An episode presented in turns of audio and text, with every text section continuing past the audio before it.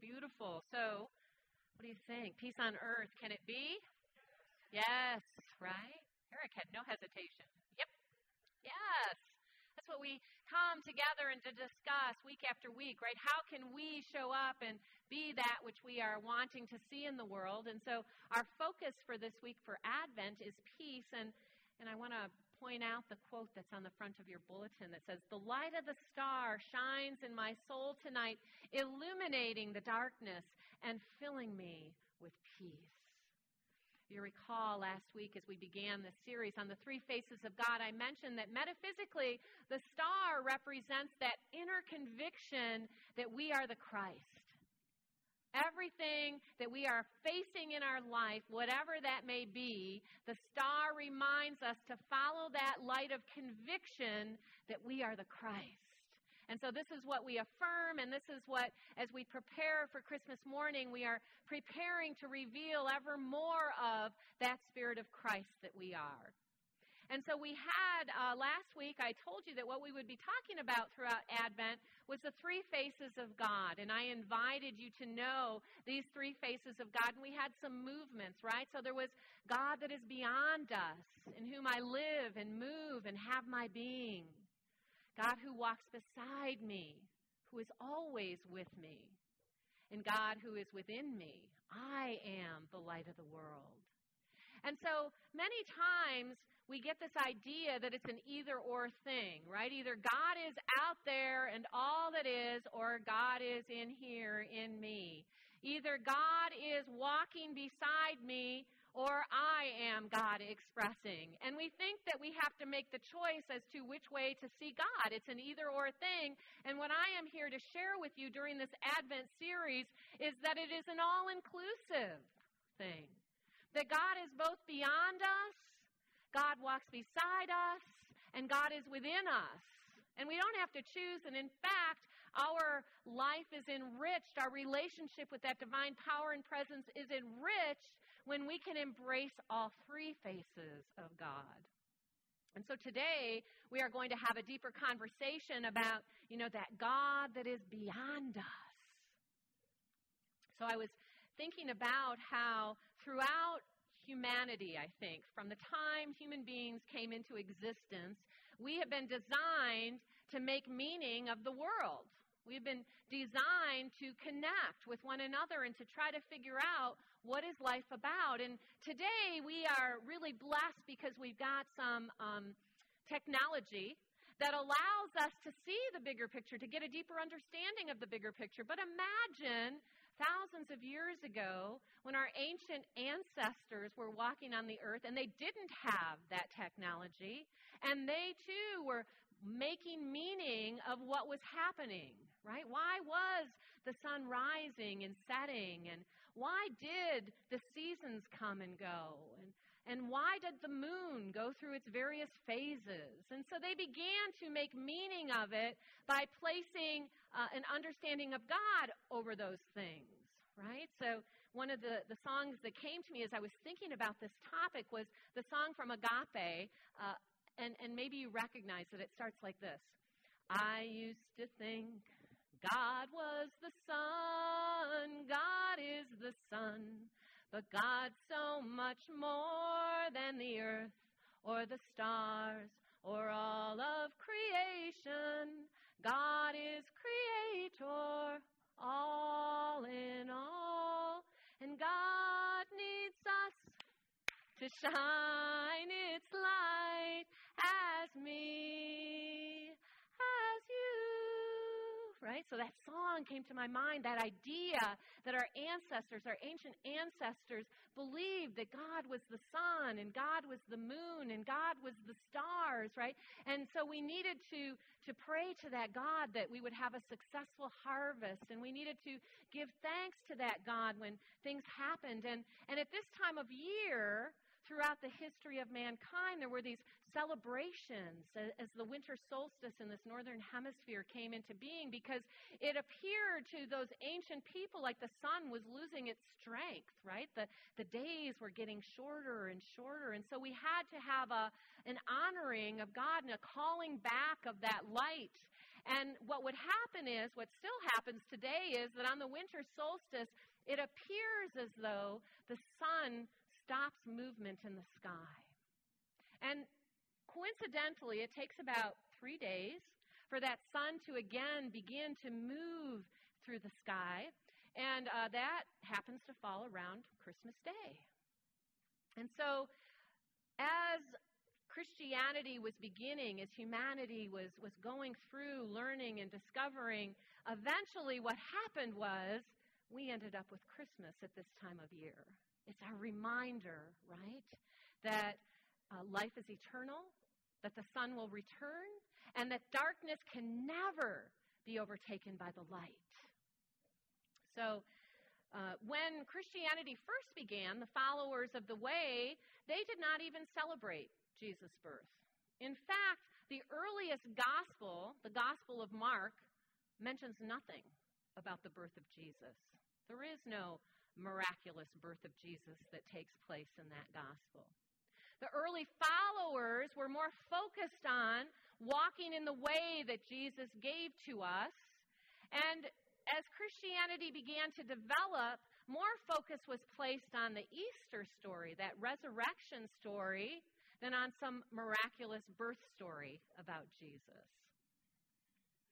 In fact, you may or may not know this, but the early uh, people who came in, in the colonies, they were forbidden from practicing anything about Christmas. So these celebrations that we get involved in are really a fairly recent phenomenon. Uh, history is not exactly sure when we began to celebrate the birth of Jesus, uh, but because there were these festivals that take place during the winter solstice, because the people that were considered the pagans, and the pagans were simply those people who lived like in the countryside, not in the urban cities, but in the countryside, who were very much aware of the cycles of nature. Because those early pagans celebrated the solstice, when Rome began to embrace the ideas of Christianity, they began to celebrate this Christmas season during that season of darkness to remind us of the light. So we all know, as I said last week, that Jesus' birthday was likely not literally on December 25th. But it is still a reminder to turn within and to allow that Christ to express more fully within us. So, as I said, we have the ability today to measure a lot that the ancients could not measure. And I wanted to share with you a couple of things. I'm talking from the Three Faces of God. This is Reverend Paul Smith's book. Is your God big enough, close enough, and you enough? And in this book, Paul tells us that there are an estimated 300 septillion stars in just the known observable universe. That is 3, followed by 23 zeros. 300 septillion in the known universe, right? And he goes on to tell us that in 2014, the University of California in Berkeley mapped 1.3 million galaxies down to about 1% accuracy. Physicist David Schlegel said, It's likely the universe extends forever in space and will go on forever in time. So we here today have the benefit of finding out about this universe in which we live with uh, the instruments like the Hubble spacecraft, for example, that take images for us of deep space so we can begin to comprehend, although I don't know how you even comprehend 300 septillion stars, right? But we know it's a lot. It's a lot. And so, what I am reminded of is that there is this God that is so much more than I am, so much more than I can understand. And I am one with that divine power and that divine presence. And that is what I live and breathe and move and have my being in. Many years ago, I had this image in my mind that I'm swimming in an ocean of God, and so are you, and so are we all. So that when we are saying, you know, you know, God, thank you. It's not to this God outside of myself, this being up in the sky, this Santa Claus who lives in the clouds, if you will, that I'm saying thank you to. It's an understanding that from that essence of all that is, all that is, is created, and I am grateful for that. I'm bringing myself into an alignment of understanding that that power and presence that is God is more vast than I can ever imagine, but that right here, right now, I'm experiencing it. Thank you. In unity, we teach that, that God is divine mind. We teach that God is divine principle. We teach that God is divine law.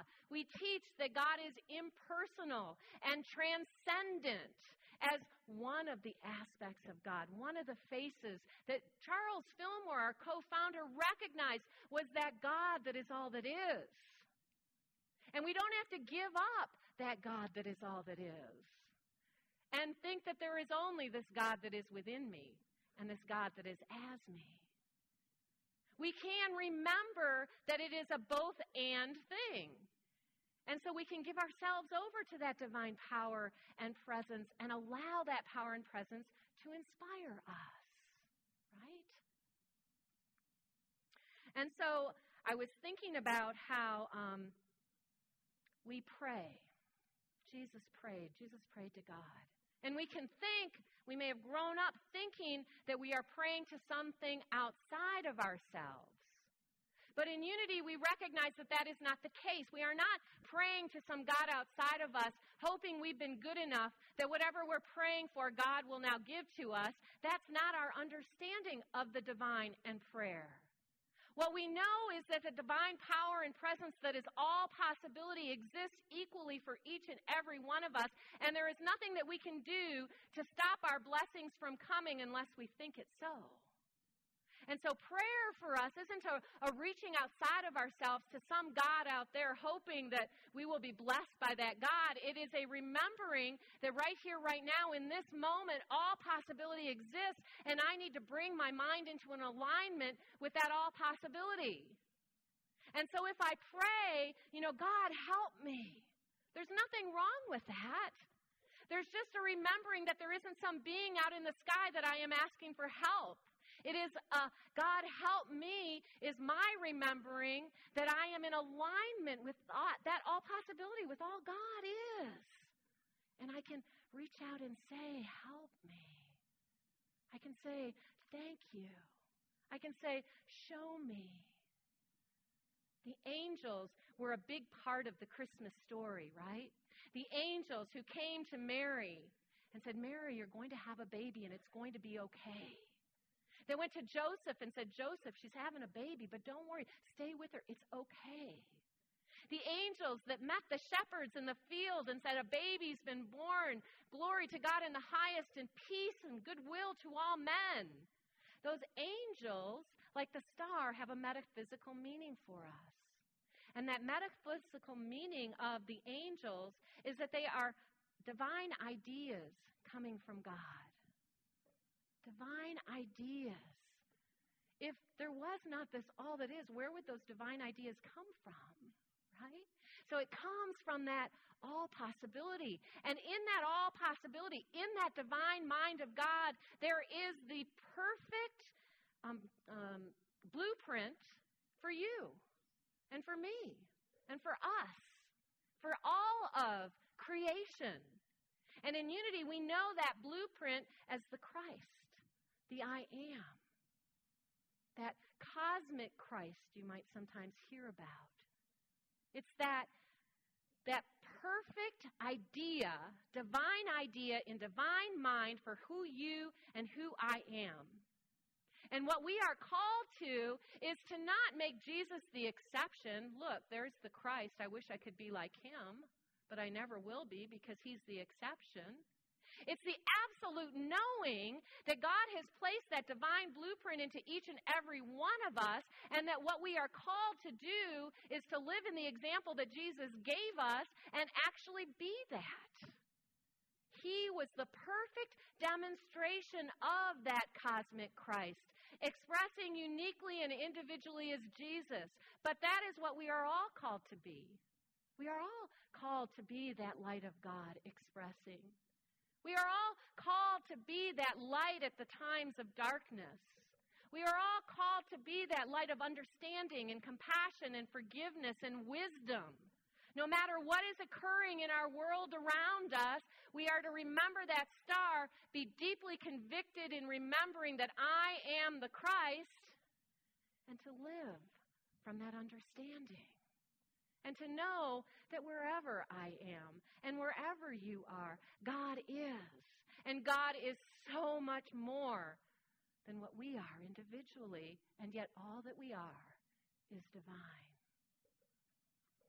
So Talissa sent me a, a little Sufi tale that I thought perfectly ex- talked about this. I wanted to share it with you today. So there was this old Sufi teacher who made a journey to Mecca. And as he got there, he was so tired.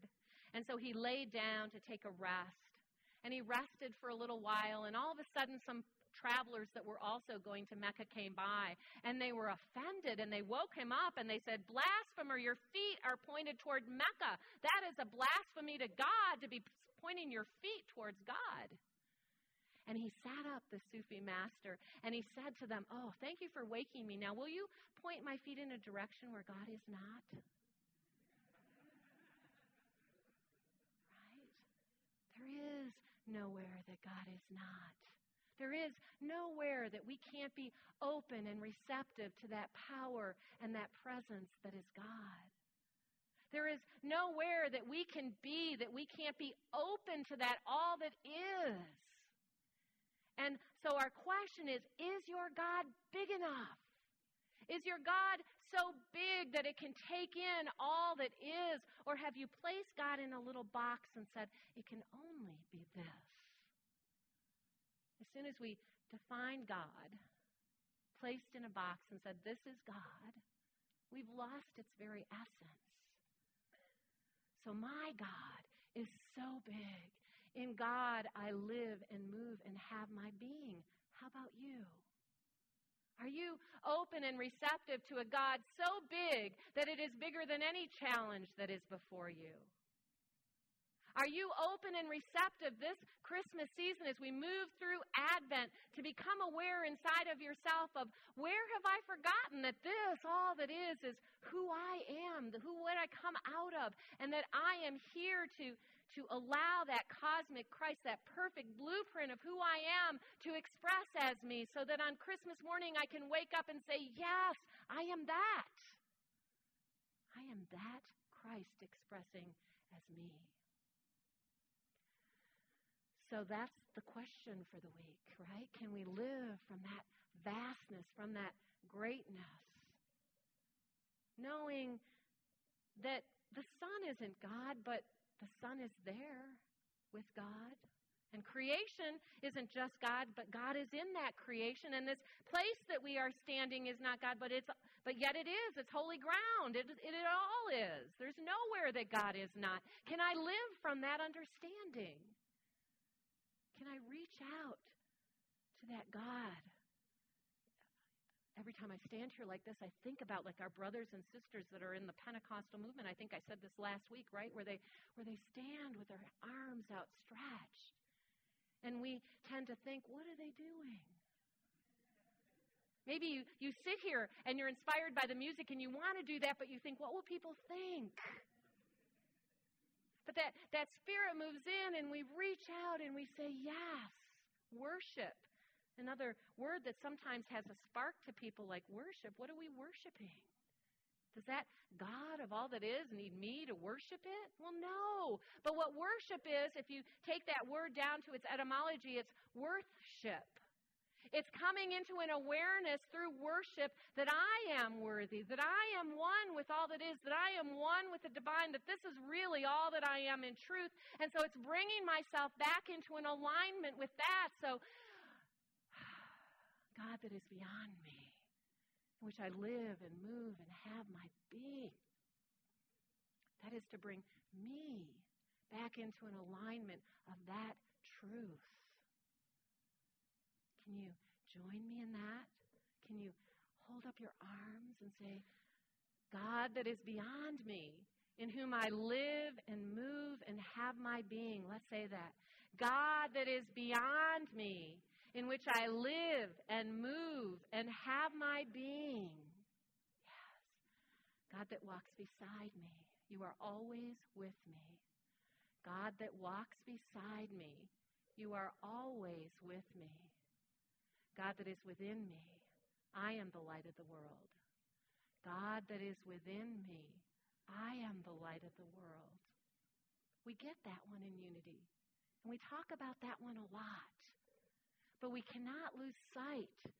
Our faith will be enriched. Our spiritual journey will be enriched as we open up to that allness that the Fillmores knew about it. That was their conversation about that divine mind, divine possibility, eternal law that we are a part of. So that's our practice for the week that's on the back of your bulletin as you begin each day. Can you imagine walking and looking in the mirror with your arms up and saying, God, you are beyond me. I live and move and have my being in you. And if you're feeling yourself thinking, ooh, that feels a little weird to me, do it. Right? Because if we want to stretch and grow and be the light of God expressing, if we want to be the peace that passes all understanding here in the world right now, if we want to show that peace can exist in the world because we are peace, then guess what? We have to be willing to be made uncomfortable. And for some, that might be uncomfortable. Right? So, that is beyond me, in which I live and move and have my being. And then as you look around and see everybody that you're interacting with throughout the day, and you see your family and your friends, and you realize, oh my gosh, they too are living and moving and having their being in this divine presence. We are all walking in an ocean of God. How would that shift your day? How would that shift the way you see one another to know this?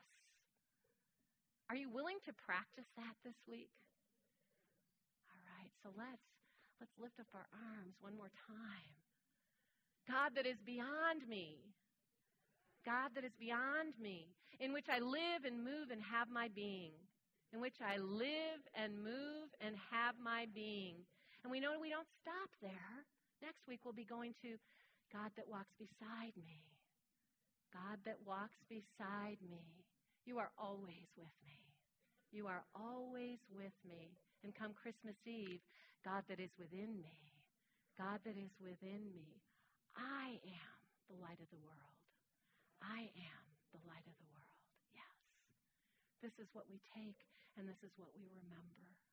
This is what this Advent season is about. So before I end, I'm realizing one of the things that I wanted to share with you is that many of our Christian uh, Christmas traditions come out of those ancient practices, right? So our Christmas tree is a perfect example of that. When those ancient pagans would come together and celebrate that winter solstice season, and they would see outside, just as we see now, you know, that the trees were barren and everything looked lifeless and it looked like, again, the darkness was overtaking. They would take into their homes evergreen branches because it was only the evergreens that were still green during this time of year. And it was their reminder of eternal life that darkness could not overcome the light, that the light was eternal. So we are still practicing you know, in that in that um, meditation that I did, the wisdom of the ancients. You know, we're still practicing some of those some of those practices from that time. The Christmas tree, by the way, came into being in the 1600s through uh, Germany. They were the first to bring in a Christmas tree. And now it continues to expand so that here we are at Unity Spiritual Center with a Christmas tree being filled with gifts? So, for those of you who were not here last week, as you see these gifts under the tree, what we're doing, as Jim mentioned, is we're collecting gifts for our friends that are coming from Puerto Rico. Over in Lorain, there's a family a day arriving from Puerto Rico. And they're not prepared for this cold. And so, what we're doing is we're bringing in warm clothes for them, wrapping them uh, any size, any uh, male, female, doesn't matter. Girl, boy, doesn't matter. Get whatever you'd like some warm clothes, a sweatshirt, a sweater, pair of pajamas for the kids. Wrap it up. put a tag on there that simply says, you know, is it a boy or a girl, a man or a woman, and the size. And then we're going to be distributing those after Christmas because the Puerto Ricans celebrate the gift giving when the kings come and bring their gifts to the Christ child. So that's not till January. So we have perfect divine timing for that. So bring in your gifts. I don't know about you, but I'm seeing the stage like overflowing because this many came in in just a week. So thank you all for being open to that divine power and presence that is God in my life and in your life and in our lives. God bless.